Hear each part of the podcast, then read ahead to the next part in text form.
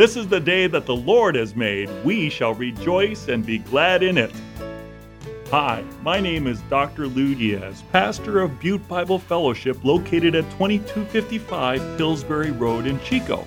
And I'm providing inspirational teaching for you from God's Word each week. Listen to my weekly radio program, Encouraging Words with Dr. Lou Diaz, at 10 a.m. on Saturday or 10 a.m. on Sunday. If you would like to hear my current message series, you may call Butte Bible Fellowship at 530 892 0521. Turn in your Bibles to Galatians chapter 1 as we begin this new series. Galatians chapter 1, the gospel of grace. This is such an important message. I don't care how long you've been in the Lord or how short your time has been as a Christian. This is a message for you and for me, a message of importance that we all need to grasp. And it's going to make a major difference in our lives. Let's look at Galatians chapter 1, and I'm going to read the first nine verses, and then we'll go through chapter 2, verse 10 as we look at this section of Galatians. Paul, an apostle, sent not from men nor by a man, but by Jesus Christ and God the Father, who raised him from the dead, and all the brothers and sisters with me. To the churches in Galatia, grace and peace to you from God our Father and the Lord Jesus Christ, who gave himself for our sins to rescue us from the present evil age, according to the will of our God and Father, to whom be glory forever and ever. Amen. I am astonished that you are so quickly deserting the one who called you to live in the grace of Christ and are turning to a different gospel, which really is no gospel at all.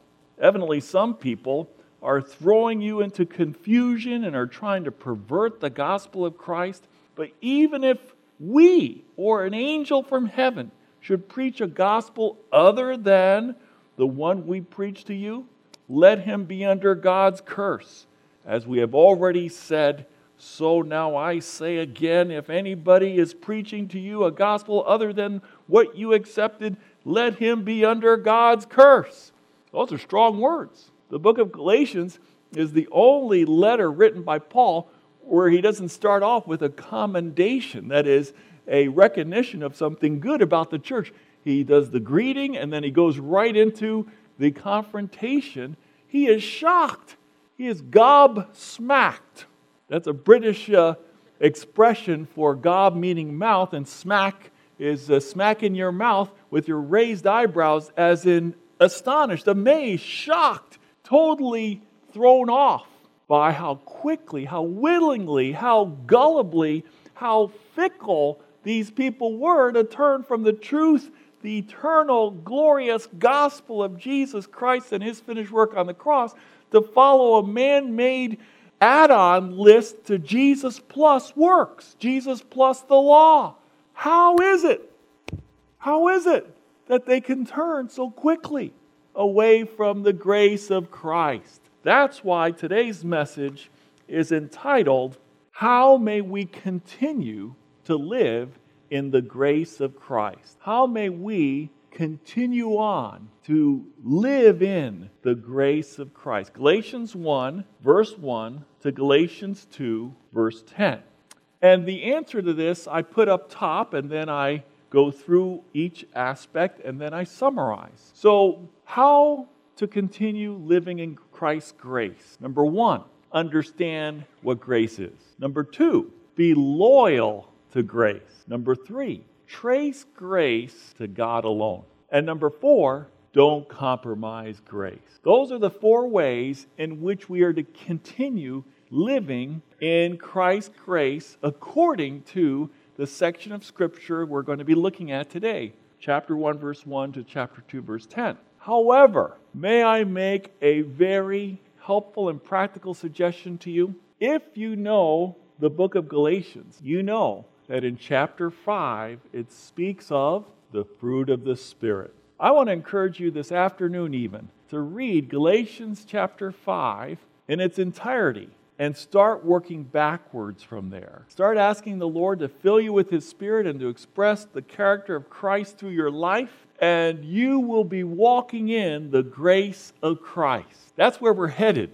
is towards the fruit of the Spirit. That's the big picture. But for now, let's look at the components of chapter 1, verse 1 to chapter 2, verse 10. First of all, understand grace. Galatians 1 3 to 5. Grace and peace to you from God our Father and Lord Jesus Christ, who gave himself for our sins to rescue us from the present evil age, according to the will of our God and Father, to whom be glory forever and ever. Paul, in his greeting to the Christians in Galatia, right off the bat reminds them what grace is. Grace is that even though we didn't deserve it, God gave us His one and only Son, Jesus. Even though we were sinners, even though we were rebels, even though we um, wanted to be independent from God, God knew that our problem was sin. And God dealt with our most serious fundamental problem of sin by give, giving His Son Jesus the sinless sacrifice to die on the cross on our behalf to rescue us. Praise God for this amazing grace. You know, I'd love to read to you in Ephesians chapter 2, verses 3 and 4, where it says, All of us also lived among them at one time, gratifying the cravings of our flesh and following its desires and thoughts. Like the rest, we were by nature deserving of wrath. But because of his great love for us, God, who is rich in mercy, made us alive with Christ even when we were dead in our transgressions. It is by grace you have been saved. And also in Ephesians 2, verses 8 and 9, for it is by grace you have been saved through faith. And this, not from yourselves, it is the gift of God, not by works, so that no one can boast. Someone has taken grace, the letters uh, that spell grace, and made an acronym out of it G R A C E. God's riches at Christ's expense. Grace. God has lavished the riches of His mercy and His forgiveness and His pardon and adopting us into His forever family at the expense of Christ dying on the cross in our place. God's riches at Christ's expense. Grace. We must understand what grace is. Grace is not just unmerited favor. If I ask the average educated Christian what is grace, they would immediately show off their knowledge and say, unmerited favor. And that's true. That is the core and essence of grace. We did not merit this favor, we did not earn this favor. God gave it to us. We didn't deserve it, but God gave it to us. Yes, that's grace. But grace is so much more. Grace is a dynamic, grace is a lifestyle. Let me uh, direct our attention for a moment to Titus chapter 2. In the book of Titus, uh, chapter 2, we have these uh, wonderful words. It says in verse 11 For the grace of God has appeared that offers salvation to all people. It teaches us to say no to ungodliness and worldly passions and to live self controlled, upright, godly lives in this present age while we wait for the blessed hope, the appearing of the glory of our great God and Savior Jesus Christ, who gave himself for us to redeem us from all wickedness and to purify for himself a people that are his very own, eager to do what is good. Aha! Now the concept of grace is expanding. It's gone from unmerited favor to something that instructs us in the way of holiness because we've been set apart to be God's people. And it teaches us to be different from and separate from the ways of this world. And it teaches us to look forward to our blessed hope of being with the Lord. This is amazing. It's a lifestyle of resting and trusting in Jesus Christ. We're saved by grace and we live by grace. We continually live being washed by the blood of Christ. Would you look at 1 John? 1 John chapter 1 and verse 7. To me, this is a great picture of grace because it teaches us about the ongoing aspect of living for the Lord.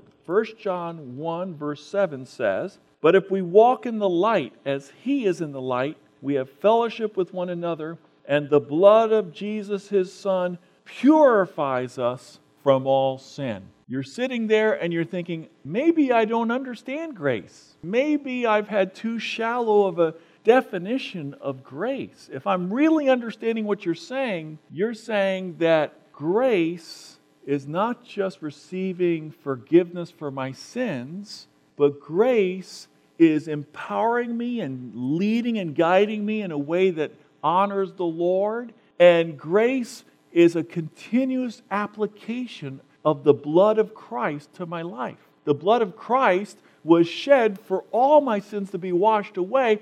But as I walk through this world, I still sin, and the blood of Christ continuously washes me from that effect of sin. And my role is to walk in obedience, to walk in the light, to walk in holiness as my Lord is holy. There's a lifestyle commitment involved in grace. And the Galatians didn't get that. They thought maybe, oh, you know, I've received Christ and I've got my eternal life assurance plan.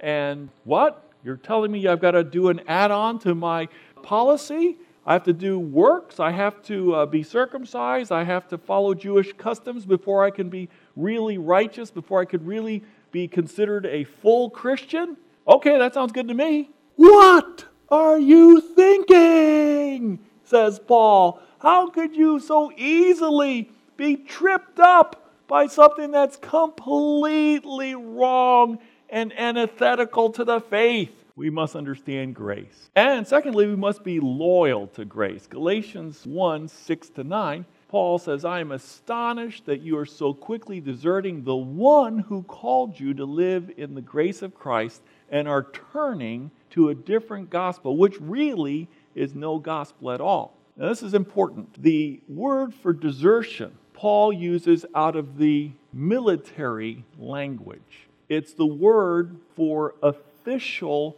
desertion from military duty. Now, we call it AWOL. AWOL stands for uh, absent without official leave. You got no command to leave, but you started retreating. You started running away in the midst of battle. You're absent without official leave. How quickly you have gone AWOL I can't believe how you have left your post, how you've left the military rank of being a Christian, a follower of Christ, of being a Christian soldier, and now you are being involved in something that's completely false, completely untrue. And by the way, when we desert a true gospel doctrine, we're not deserting a propositional truth alone, we are deserting our Lord. Did you notice that? I'm astonished that you are so quickly deserting the one who called you to live in the grace of Christ. We don't want to leave our first love, do we? That's what Jesus said against the church of Ephesus in the book of Revelation.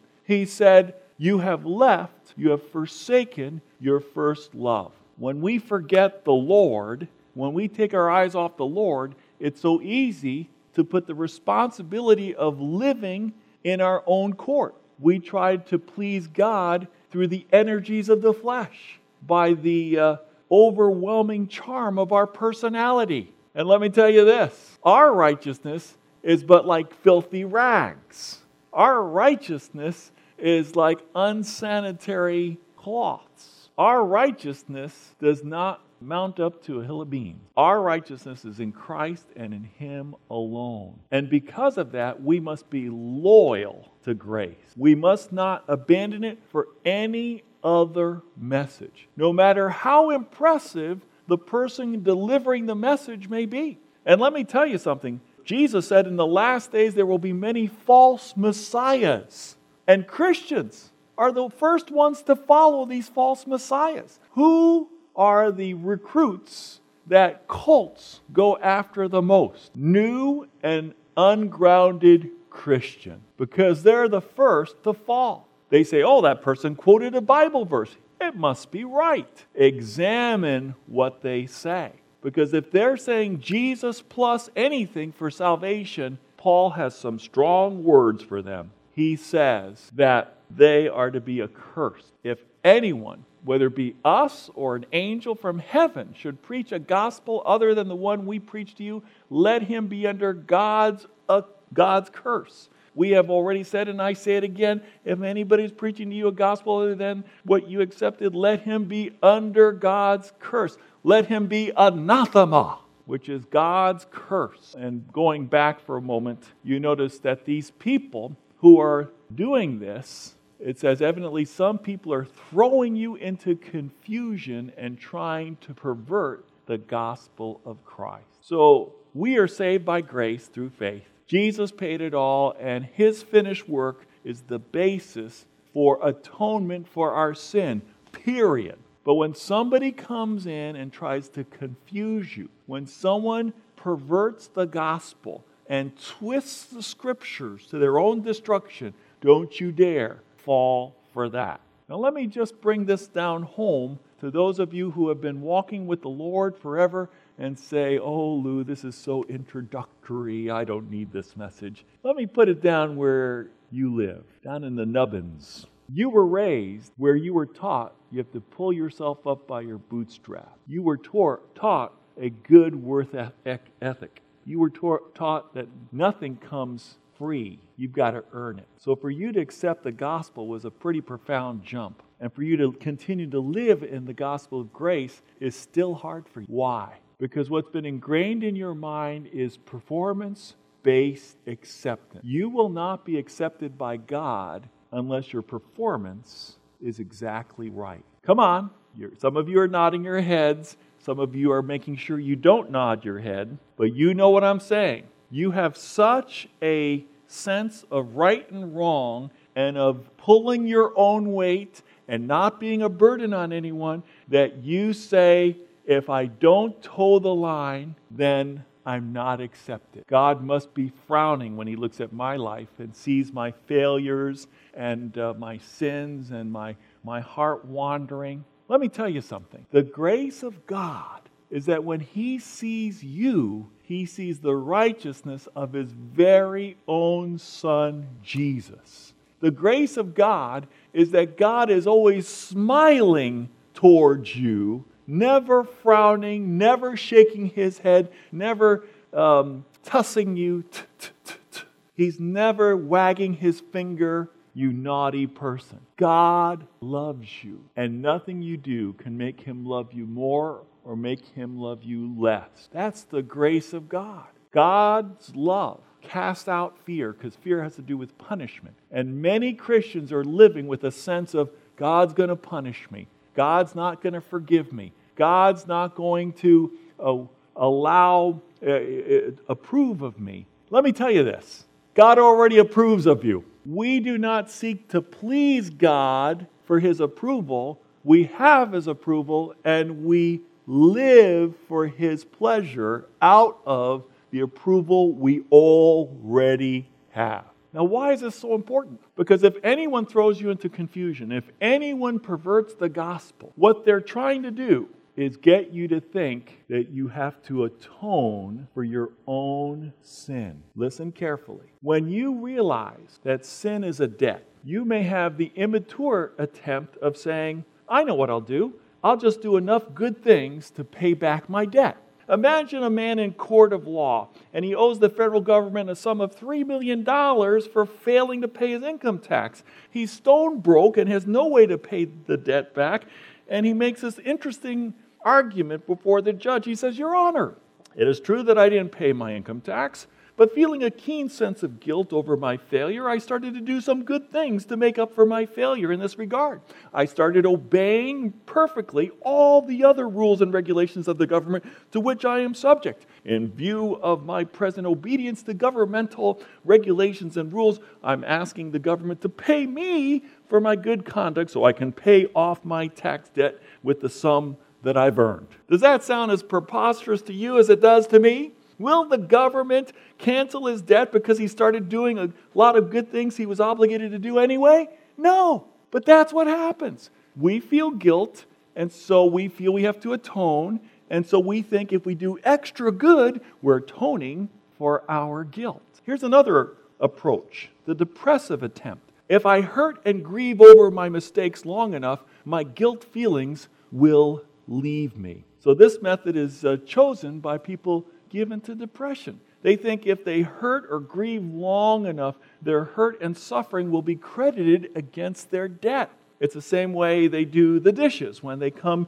to a dish that has egg stuck on it uh, that won't come off with minimal scrubbing, they just soak it. And if the dish is soaked long enough, the dried egg will soften and wash away. But real sin debts don't just soak off with time, they must be paid in full. But how many people are saying, I'm suffering because I'm atoning for my guilt? Here's another approach the neurotic attempt. Well, I'll just get sick, and that will take care of the problem. Well, they don't actually say, I'll get sick. But you know, the body responds to your mind. Psychosomatic beings, the body and the mind are together. So the body has an uncanny way of picking up our thinking. And so if we say, I don't feel like going to church, then our body cooperates by developing a headache, an upset stomach, or something worse. And we say, oh, it may get worse. Better play it safe and stay home.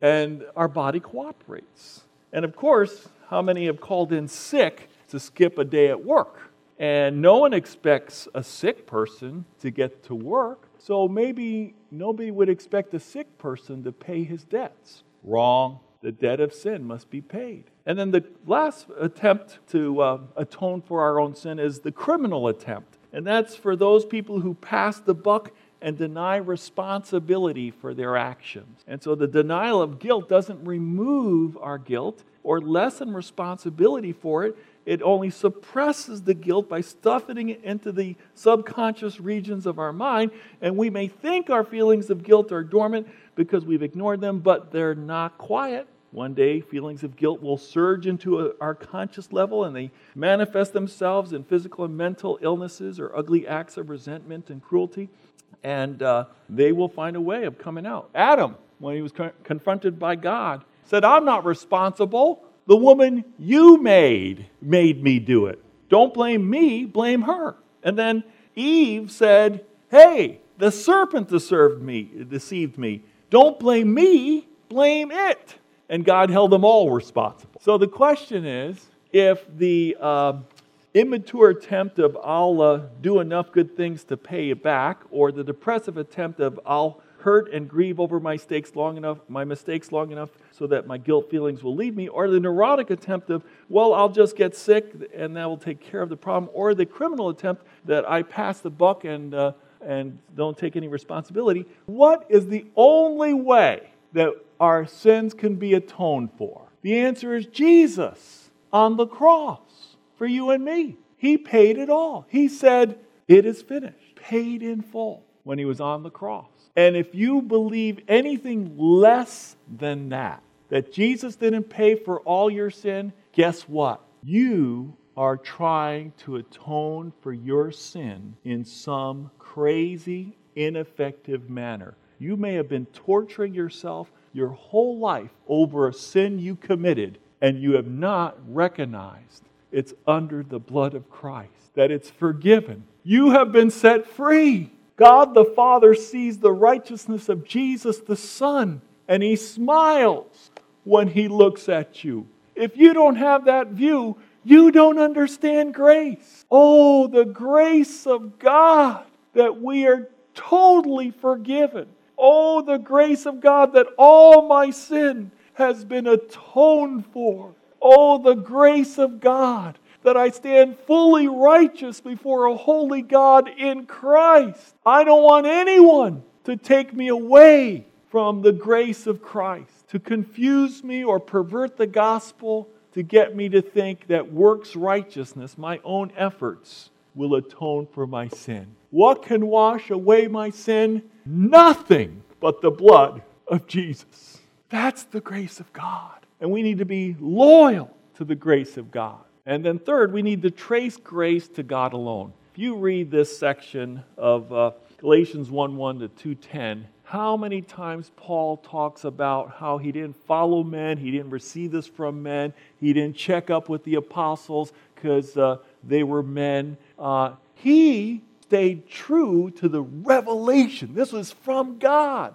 By the way, if you were thinking how to save lost humanity, would you say, hey, I've got a good idea? I'm going to give my own son to die on the cross in their place, thereby remaining just and holy, but yet uh, forgiving them at the expense of my own son. Even though they don't deserve it and they're thumbing their nose at me and they're rebelling against me and uh, they hate my guts, I'm going to provide this way of salvation. Would you come up with that idea? I don't think so. I think we all would have had a stair step uh, level approach of the works they had to jump through in order to earn our forgiveness. Wait a second. Maybe that's something we do now. Maybe when someone hurts us, instead of forgiving them out of grace, we have a bunch of regulations of what they have to do to earn our forgiveness. You see, grace is not just something you experience, grace is also something give. If you have experienced the grace of God, you're to give the grace of God. If you have been forgiven, you are to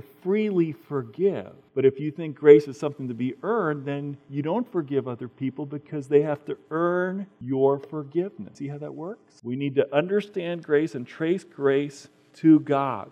Here, Paul says, I want you to know, this is Galatians 1 11 and 12. I want you to know, brothers and sisters, that the gospel I preach is not of human origin. I did not receive it from any man, nor was I taught it. Rather, I received it by the revelation from Jesus Christ. This is God's idea. This is from Jesus. He goes on in Galatians 1 15 to 16 to say, But when God, who set me apart from my mother's womb, called me by his grace, was pleased to reveal his Son in me so that I may preach him among the Gentiles, my immediate response was not to consult any human being. Where did this concept of grace come from? From God. It wasn't made up by man, it came from God. Trace grace to God alone. Galatians 1 18 to 20. After three years of preaching the gospel to the Gentiles, he finally goes up to Jerusalem, the main church, to get acquainted with Cephas, another name for Peter. And he stays with him for 15 days, and he saw none of the other apostles, only James, the Lord's brother. And I assure you before God that what I'm writing to you is no lie. In other words, he didn't say, hey, here's my story. How does it match up with your story? And uh, maybe my story may not be true and needs modifications according to your thing. He didn't care less. He knew it was from the Lord and he preached what he received from the Lord. And he wasn't dependent on men no matter how highly esteemed they were. And he mentions the word esteemed three times in this passage. He says, after 14 years, after the three years, after 14 years, he went up again to Jerusalem, this time with Barnabas, and he took Titus along, and he went in response to a revelation from the Lord to tell him to go to Jerusalem. And meeting privately with those esteemed as leaders, he presented them the gospel that he preached among the Gentiles because he wanted to be sure that he's not running or had not been running in the race, his race in vain. And guess what? They added nothing to his message. Galatians 2 6 to 10. On the contrary, they recognized that I had been entrusted with the task of preaching the gospel to the uncircumcised, just as Peter had been to the circumcised. The, those esteemed as pillars gave me and Barnabas the right hand of fellowship when they recognized the grace given to me. Isn't that wonderful how the Holy Spirit gives us all the same download because it's from Him? And you know it's true because the gospel message lines up across the board and there's no need for correction when you receive it straight from God. We must trace the grace of God to God alone. Do you need encouragement? I want to share my spiritual gift of encouragement with you. If you would like to hear my current message series, you may call Butte Bible Fellowship at 530 892 0521. Call Butte Bible Fellowship at 530 892 0521 to find out how you can connect with our weekly worship services and faith building messages from God's Word.